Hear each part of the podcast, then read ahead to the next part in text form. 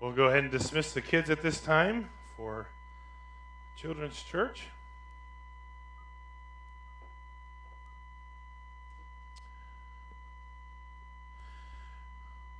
Well, last fall we had an uh, FLBA uh, Propel meeting here at Harvest, and one of the keynote speakers was Pastor Vince uh, DePaula from Lakeshore Community Church. And in a small portion of his message, he shared a simple strategy for sharing the gospel entitled The Gospel in 10 Words. Uh, when the meeting was over, I asked uh, Pastor DePaula if he would uh, expand on those thoughts into a resource that we could use and better help our churches be prepared to share the gospel. And so this message in particular is based off some of his notes, and I trust will challenge and help us be better prepared in our efforts of understanding and sharing the gospel. So, as a point of consideration, there is no one method that is correct and best in sharing the gospel. Um, God uses many, many methods to get the gospel message out. And the most important aspect of evangelism is simply doing it. Taking the time, being aware, asking God for opportunities, praying through, and then taking uh, advantage of the opportunities that God gives us to share the gospel.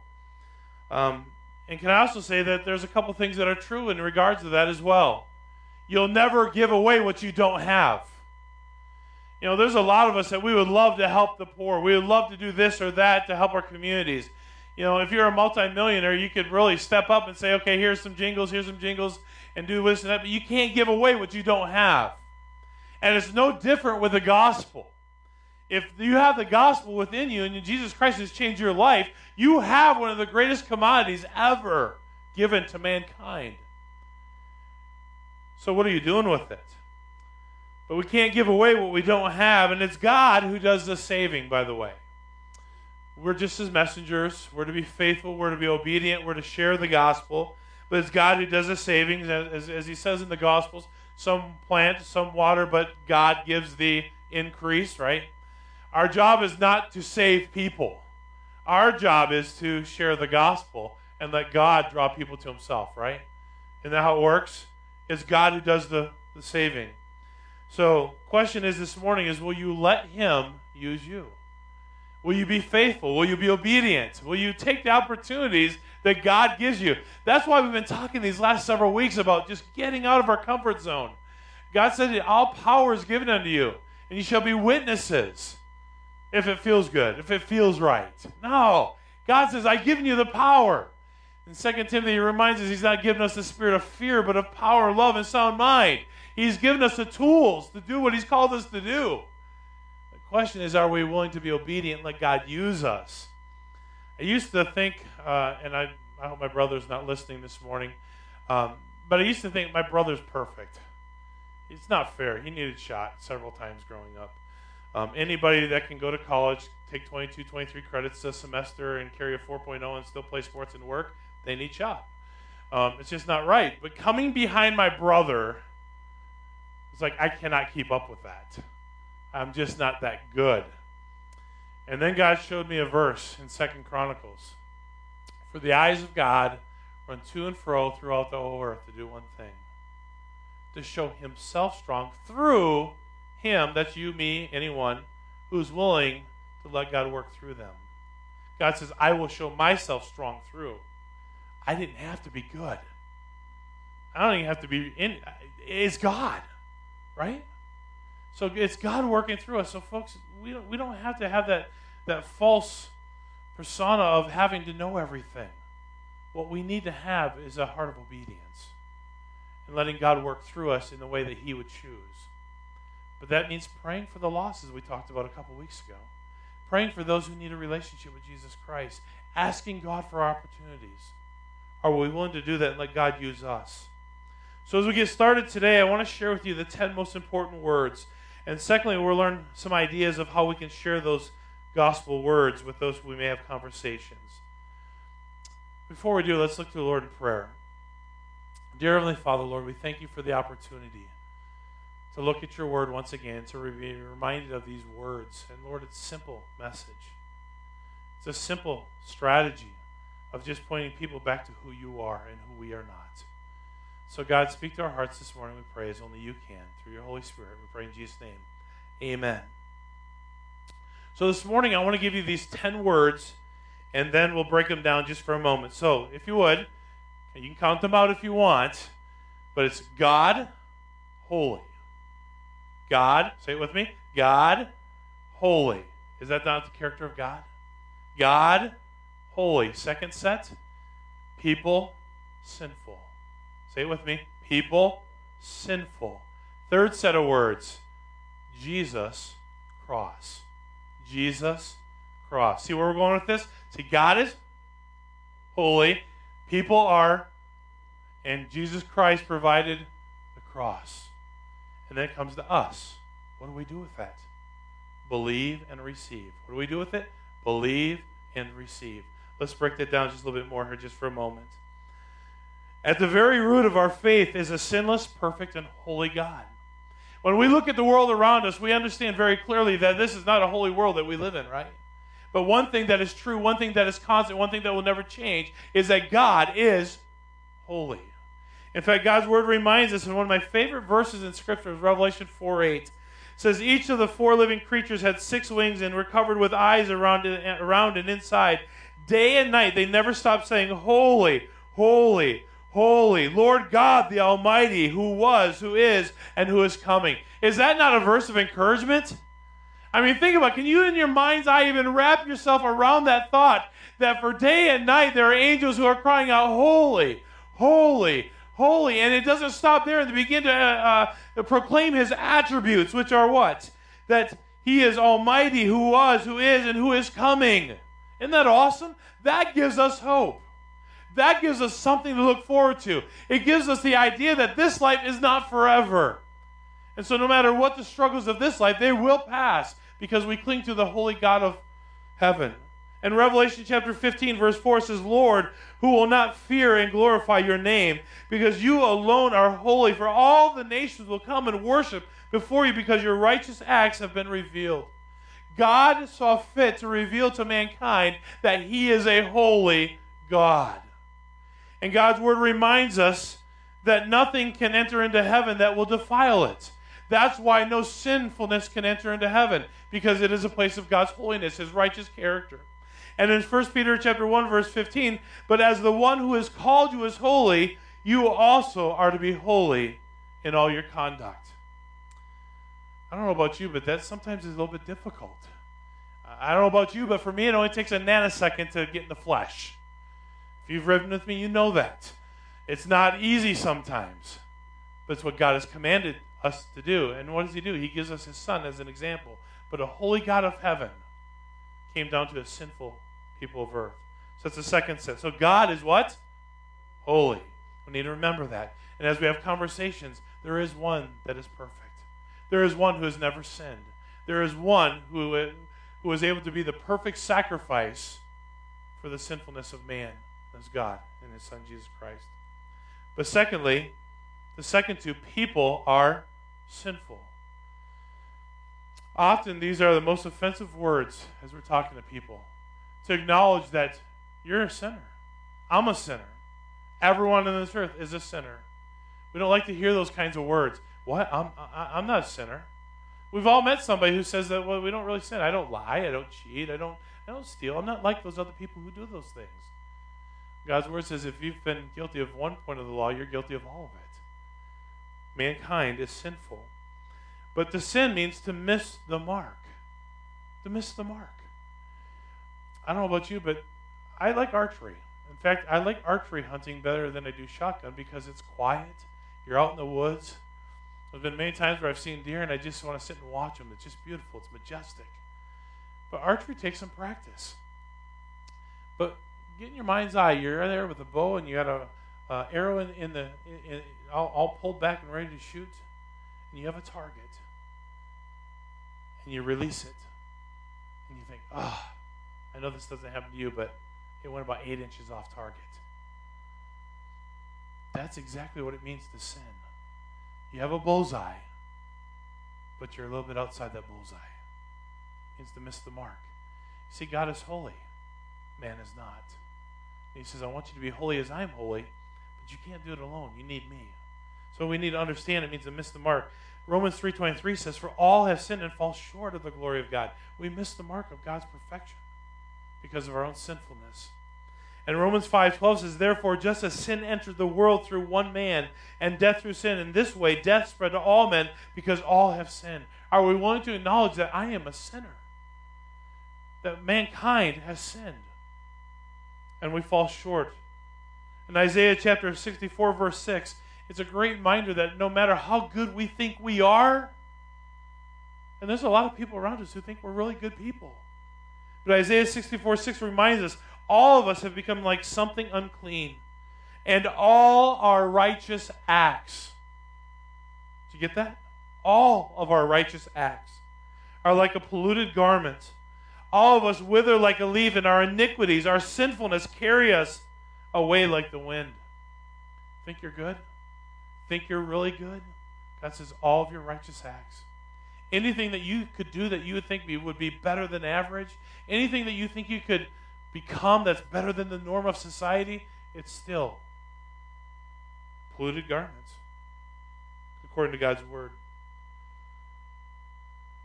And it's not our nature to be perfect. It's not our nature to be holy. It's not within our nature to be sinless. Romans 3:12 says all have turned away all alike have become useless, and there is no one who does what is good, not even one. So we need to come to this conclusion that we have missed the mark. And as we talk to people around us, they need to understand they cannot do it by themselves. They need a holy God because we're a sinful people. And in Romans chapter 3:10 says there is no one righteous, not even one. And here's the kicker, 1 John 1 verse 8. If we say we have no sin, we are deceiving ourselves and the truth is not in us. Say, well, I, am not a sinner. You're deceiving yourself. And the truth is not in you, proving the point that you are and that you need Jesus Christ. Because God is, and people are sinful. But here's where the hope comes in Jesus Christ. Before I get into this point, just for a moment, I think we've done a disfavor to the world around us. Over the years, I know for many um, years growing up, you know, you want to get people to pray the prayer. If you just repeat these words after me, if you just say, Dear Lord Jesus, I know I'm a sinner, please come into my heart and save me, that'll change everything. It may change everything, but it may not. You see, coming to Christ is not just acknowledgement of saying a prayer. See, really, it is more about the relationship with Jesus Christ and placing your faith and trust in Him and the finished work of Jesus Christ on the cross. It's not about saying a prayer. In fact, there have been numerous books in the last several years, one of them being entitled Stop Asking Jesus into Your Heart. Took a lot of flack over that one, if you read that. But basically, what he's saying is quit convincing people to say a prayer Share people who Jesus, with people who Jesus Christ is, and what God the Father has done, and let God do His work in drawing them to Himself. Jesus died to bridge the gap between the holiness of God and the sinfulness of man. Jesus Christ provided a bridge from sinfulness to holiness. And folks, we are helpless and hopeless apart from Jesus Christ. Did you get that? We are helpless and hopeless apart from Jesus Christ. We need him because our sinfulness separates. And we know this. It says in Romans chapter 5 verse 8, but God proves his love for us in that while we were still sinners, Christ died for us. While we we're still sinners. He didn't say, "Hey, get up to my level and then I'll save you." No. Because we cannot save ourselves. There's nothing we can get to before he can step down. It's a matter of acknowledging who He is and who we are not. If you would take your Bibles and turn to Colossians chapter 2, I want to read these couple verses. Colossians chapter 2, verses 13 and 14 says, And when you were dead in trespasses and in uncircumcision of your flesh, he made you alive with him and forgave us all our trespasses. He erased the certificate of debt with its obligations that was against us and opposed to us and has taken us taken it out of the way by nailing it to the cross. That's what Jesus Christ did. You've heard me say about that word trespass numerous times over the last several years. As a hunter, I don't like no trespassing signs. You've heard me say that. Because everybody knows the bigger deer are on the other side of the property line, right? Right? I mean, everyone knows that. It's so funny because when you meet somebody on the other side, they think all the good deer are on your side. But here's the situation the trespass line means you're not to cross it. But the problem is this as people of this world, we were born on the wrong side of the line. We're born in sin. And here's what he says And when you were dead in trespasses and in uncircumcision of your flesh, he made you alive with him and forgave us all our trespasses. He says, even though you've crossed the line, if you get caught trespassing, there can be a lot of stiff penalties. Sometimes you forfeit your license, your, your, your ability to hunt. Sometimes you are fined with a hefty fine that basically says, uh, yeah, I shouldn't have done this because it's cost me a lot. He says, listen, every penalty you have from being born over here was abolished at the cross. So here's the point God forgave our sin debt. He erased the certificate of debt with its obligations that was against us and opposed to us, and has taken us out of the way by nailing it to the cross. He did that. In 1 Peter chapter 3 verse 18, for Christ also suffered for sins once for all, the righteous for the unrighteous, that he might bring you to God, and after being put to death in the fleshly realm, but made alive in the spiritual realm, he took care of the debt. Does that not give us hope? That this life that we live is temporary. It's not forever. We're only here for a short time, and then we have something much greater to look forward to if we know Jesus Christ. And then John chapter 14, verse 6, Jesus told him, I am the way, the truth, and the life. No one comes to the Father except through me. But isn't there many roads to heaven? I mean, can there be any number of ways, any number of religions, any number of denominations, any way, you know, any number of you know of, uh, opinions and you know and ideas that would get it? No. He says, "I am the way, I am the truth, I am the life, and no man comes to the Father except through me." Jesus Christ is the only door. So, God is holy people are, but Christ went to the cross. And that's where the hope begins. So then it comes down to us. What do we do with that? What do we do with that? You know, we cannot save ourselves. I mean, it's all information at this point, right? I mean, it's okay, it sounds great. So God sent his son to die on a cross, but what do we do with that?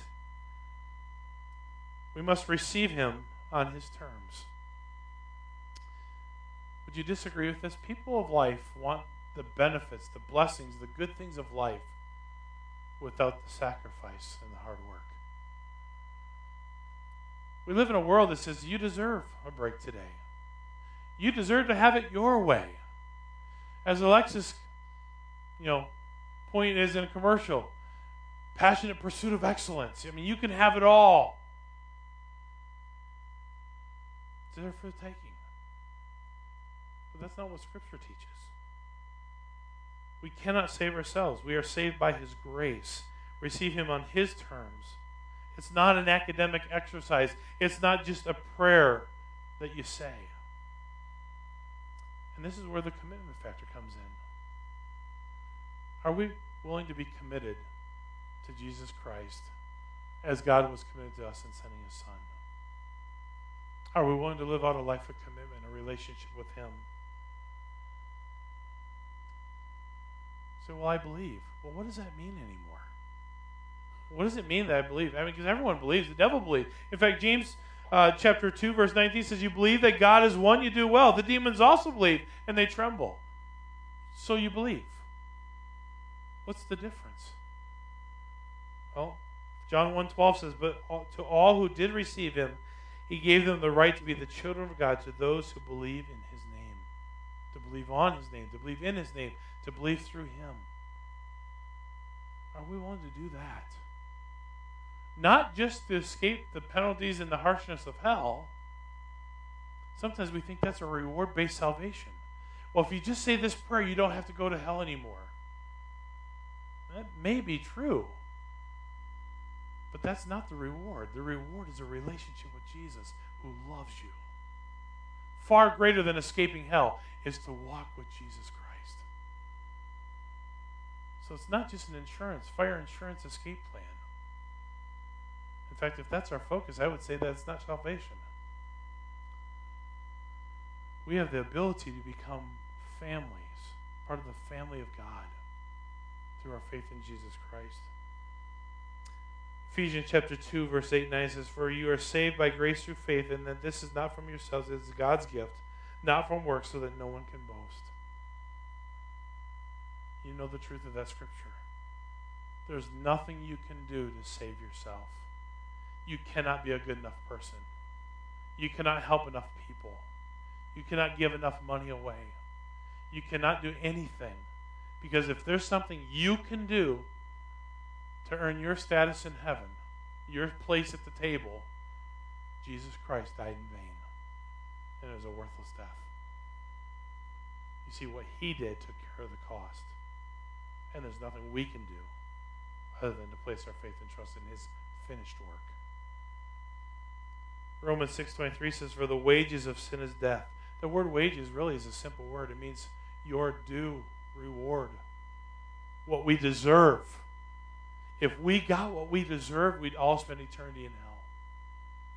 That's a fact. So the bottom line is sin separates, but the gift of God is eternal life through Jesus Christ our Lord. That's where it's all at. That's the joy of knowing Jesus Christ, is that we spend eternity with Him in a relationship with Him. And probably the most famous verse that you've ever heard John 3:16. For God loved the world in this way, he gave his one and only son, so that everyone who believes in him will not perish but have eternal life. That's the ultimate sacrificial gift of love. Is what Jesus Christ did for us on the cross. So here it is. God is holy. People are Jesus Christ went to the and all of us have the ability to believe and receive. Now, what do we do with that? So it's a great message. So it's a message of hope. So it's a message that can change everyone's lives. What do we do with that? We accept it, but then we share it. And as we talk with folks around us that need a relationship with Jesus Christ, not too difficult to say, you know we serve a holy, awesome, righteous God. And unfortunately, we are not. We're not. We're sinful. I don't know about you, but I'm sinful. Are you sinful? Have you ever, you, ever missed the mark? You ever do anything wrong? Have you ever ch- cheated, stolen, lied? We're all sinful people. But there's hope. Jesus Christ paid our sin debt. How, how does that help us? Well, we have an opportunity to place our faith and trust in Him and have a relationship with Him for the rest of eternity. That's a that's some of the, some of the most important words you'll ever hear. And it's all about Him and nothing about us. It's all about Him. So what do we do with that? Are we willing to share that? Are we willing to say, God, use me to get that message out? Oh, there's a thousand other ways you can do it. But just ten simple words. God is holy man is sinful. Christ went to the cross. And all of us, we have the opportunity to believe and receive. And so can you. So my question is twofold this morning. Do you know Jesus? I'm not talking about have you said a prayer. I think a lot of people in a lot of churches have said prayers and they're going straight to hell because there's been no life change. It has to be a life change. It's not an insurance protection against going to hell. It's a walk and a relationship with Jesus Christ. Do you know Jesus Christ? And secondly, if you do, are you sharing that hope with others? I pray that God would give us opportunities in everyday conversations, everyday appointments that He has divinely created so that we could speak out You know, here's the deal. You've heard me say it before, and I'm going to continue to say it as long as I'm pastor here. Sharing the gospel really is easy. It's simply sharing your story of what God has done for you with someone else. Isn't that the example that we get from the woman at the well? She simply, when God got a hold of her life, when Jesus changed her, she couldn't help but share that story with others. Will everybody accept because of what you say? No. But in that text, it says many people believed. God may use you to bring others to Himself if you'll let Him. I want you to ask yourself a question and be honest. I want you to be very, very honest with yourself this morning. When's the last time you shared your faith with somebody?